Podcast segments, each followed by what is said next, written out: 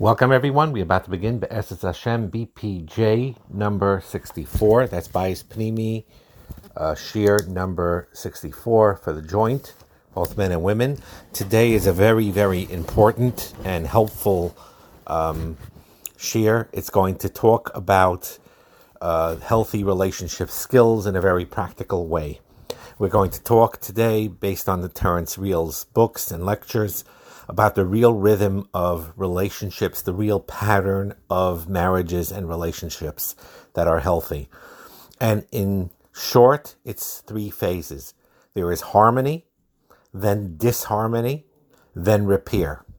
Another way to phrase this is that there is a closeness, then there's a rupture, a break in that closeness, and then the third step, which is back to the closeness again. It's sort of like walking, you're balanced, then an imbalance, then a balance. We all go through these cycles constantly in all our relationships, and it's a sign of a healthy marriage relationship. HaKadosh Baruch Hu with Knesset Yisrael through the Dairais, it works like that. There was a harmony when we were close to HaKadosh Baruch Hu. Then the relationship sometimes was strained over the history, and then there's a repair of bringing ourselves back and getting close again to HaKadosh Baruch Hu. In marriages, this is a healthy marriage. The fact that you feel ultimately wonderfully close, then things take place, normal things in life that creates a certain distance, and that is a healthy, normal sign. And then there is that attempt and that work on repair, on getting back to that closeness again. We are not taught in our culture and unfortunately, we are not taught in our own communities this idea of how to handle moving from that disharmony stage to repair. How do we get from the point where we were close, now we have a disillusionment, and the skills to get back from that disillusionment back to that closeness again? That requires skill, it's a normal thing. And very often, many of us don't act like this disillusion exists. Either they have this um, assumption that a good relationship is having sex five, four times a day, and marriage is all harmony like Gan Eden. Or once you wake up and you see that it's not that way, you think it's uh, Gehenna, and both are absolutely false distortions there is a closeness, then there's sometimes a disillusionment, which we're going to talk about. And the third part, which is the healthy, skill related part that makes you grow like a human being, that has you become a wonderful husband and wife, is the learning those skills to get back to that closeness again after there was a rupture, after there was a disharmony. A good relationship is that a harmony then a disharmony, and then a repair. That's a good relationship. The repair that comes after the disharmony. The back to closeness again after that rupture took place. That is a healthy relationship. That is a good relationship. The whole pattern. You have harmony, then you have disharmony or disillusionment. And the key is, listen carefully, not to get stuck there. What happens is, is you get stuck there you say, "Oh, it was. I thought it was this way." You're disillusioned, and now it's this is not the way. And for the rest of my life, I'm I'm messed up. Nonsense. There's a disharmony, and the key is not to get stuck there, but to use your skills to get back to that repair, back into harmony, back into closeness. This pattern in marriage, there's a macro level, meaning through decades of marriage, you have this of concept of harmony, disharmony, and repair. And this could happen at every every single day. In every even one meal, you could have twelve times this happening of a closeness and then a little rupture and then a back to closeness again. And it's a healthy pattern. It's part of life and it's something that we need to learn. So the first phase what the initial closeness, the initial harmony when one first Sheva Brachas, Kala, Chasan Kala, Shana Rishona, for the, you know, is love without knowledge. What is love without knowledge? Sometimes you have people on dates, they speak for three hours, they decide this is the one that I'm going to get married to. And sometimes it is a soul connection. Love at first sight, is it such a thing? Not a such a thing? Even if it there is such a thing, and even if that's something coming from deep in your neshama, you feel that this is your soulmate, even if that is the case, the way it works in real life is that it doesn't last long. Could last for 12 months, it could last for two years or three years. When the kids come quicker, usually lasts shorter. But basically, this love without knowledge is basically that you're still in that stage where you don't really know them. You don't know that you didn't see their sock drawers. You didn't see the imperfections yet. But then what happens?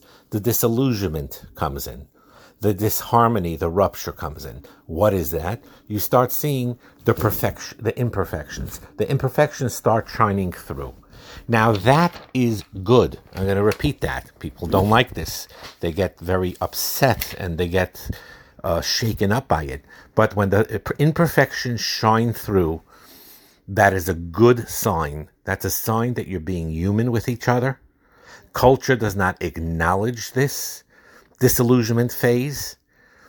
And it can be difficult, but it does not have to be, be as difficult as people make out. Because if you have this understanding before of love without knowledge. That is what you had before. You didn't really know the person.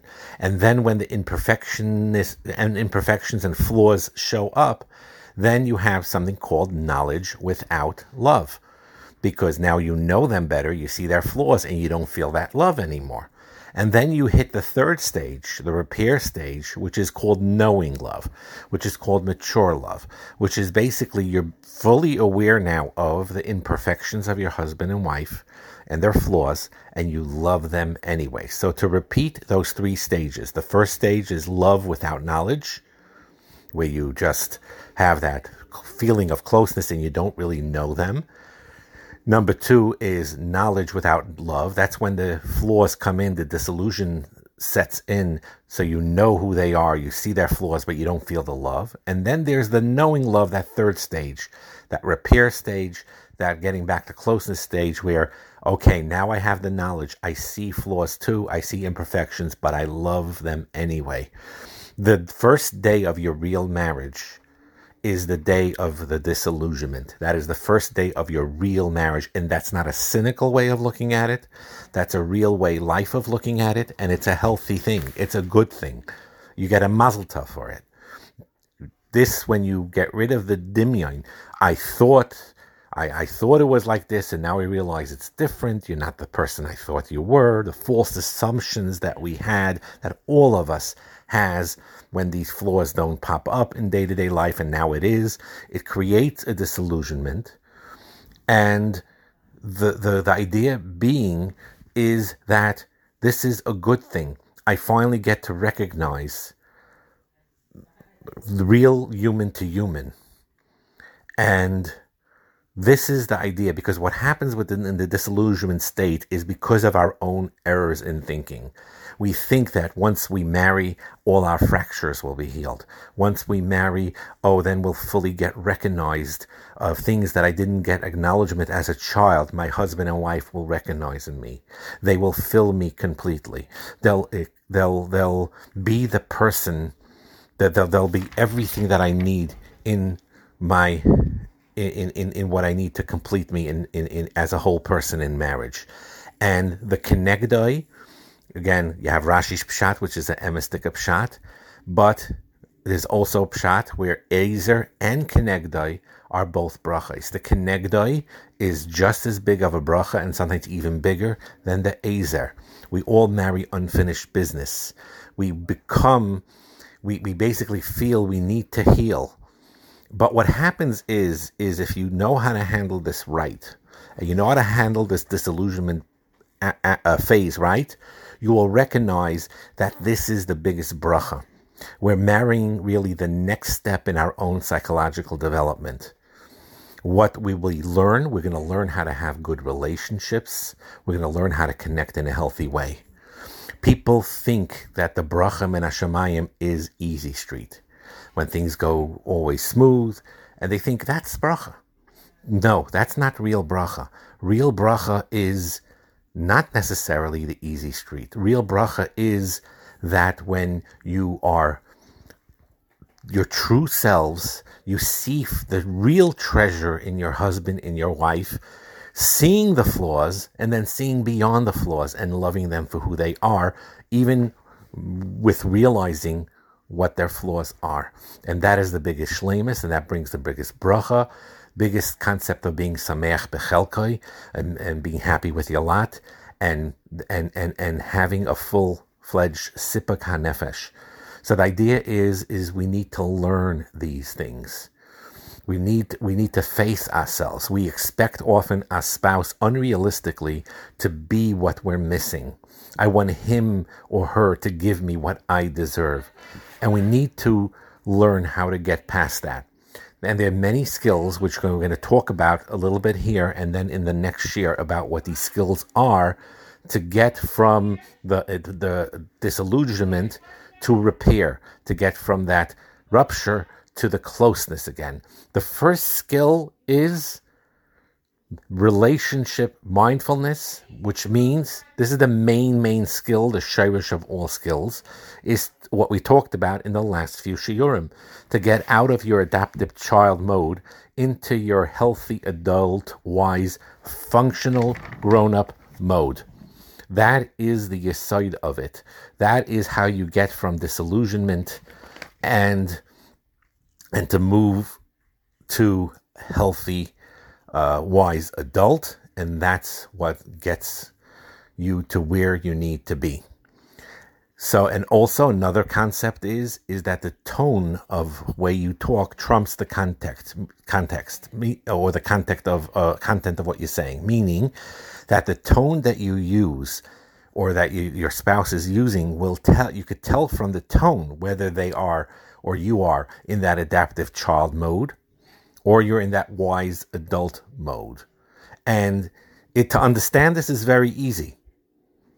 It's very easy to understand what wise adult is. And it's doable. It's hard, but it's doable. The disillusionment that we have when we experience it, it drags us down into our child phase mode, where we we feel the hurts and we feel those con, con, uh, um, imperfections, and it bothers us, and we shut down, and we have what we spoke about before: either we fight or flight, flight like stonewalling, or unhealthy trying to fix situations. We'll learn in the shiurim to come how to have a healthy balance between being strong and but at the same time soft and tender. The it seems like a stira, but using this skill right will help you have these repairs. The site of repair is something that Terence Real calls remembering love. This is sort of like Haben Yakali Ephraim. HaKadosh Baruch Hu remembers when we went Lechteich Acharai Bamidbar, and he brings, he remembers our Avais and remembers the good times, and he's Ma'ir Rachmim on us based on that. Same idea in, in a husband and wife relationship. This is the person you love, and you want to help get there again. You want to repair, and you don't tr- get triggered with your adapted child self, which gets defenses up but you use and access your wise adult self. And to be careful from these five ways of how the adaptive child behaves when they feel disillusioned and they feel disconnected. Number one is being right all the time. Number two is controlling you. Number three is unbridled self expression or like venting. Number four is retaliation, nakama. And number five is withdrawal. None of those strategies we just mentioned will get you to where you want in marriage. None of these strategies that we talked about work. They do not work. They are not helpful at all. They are only hurtful. And know that it's the adaptive child in yourself that's using these unhealthy strategies that you use in these challenging times, and you need to reverse that trend. So, the first one that we said about being right either you're yelling at each other, or you're saying to your spouse, you were yelling. The other one says, "I wasn't yelling. I was just being firm." No, you were le- you were yelling, and you're going back and forth like a dog chasing its tail. And you need to recognize there's no place for objective reality in a relationship. Shalom brings together different perspectives. You want to be on the same page. You step away for a moment, and you realize that no one has the authority to know what actually thing is people feel differently about things and you don't necessarily have to be right all the time you just need to understand things now one thing very important to know it is a, it is very very common to feel a loneliness a little bit of loneliness when you are moving from your adaptive child self to your wise adult self this loneliness is a healthy adult feeling that basically you recognize that I don't see everything exactly the way my spouse be, sees it. I won't necessarily always understand it, and I'm going to be accepting of that. The wishing to always be on the same page all the time is a child, adaptive child wish. And so you will experience a certain degree of a loneliness of feeling misunderstood. But that's a wise, healthy adult feeling. And don't be afraid of that feeling. Accept it and with respect and love, recognize it and recognize that your spouse has a different view and you'll respect them as well. And that ultimately will bring closeness. We'll continue Be'ezaz Hashem in the upcoming share.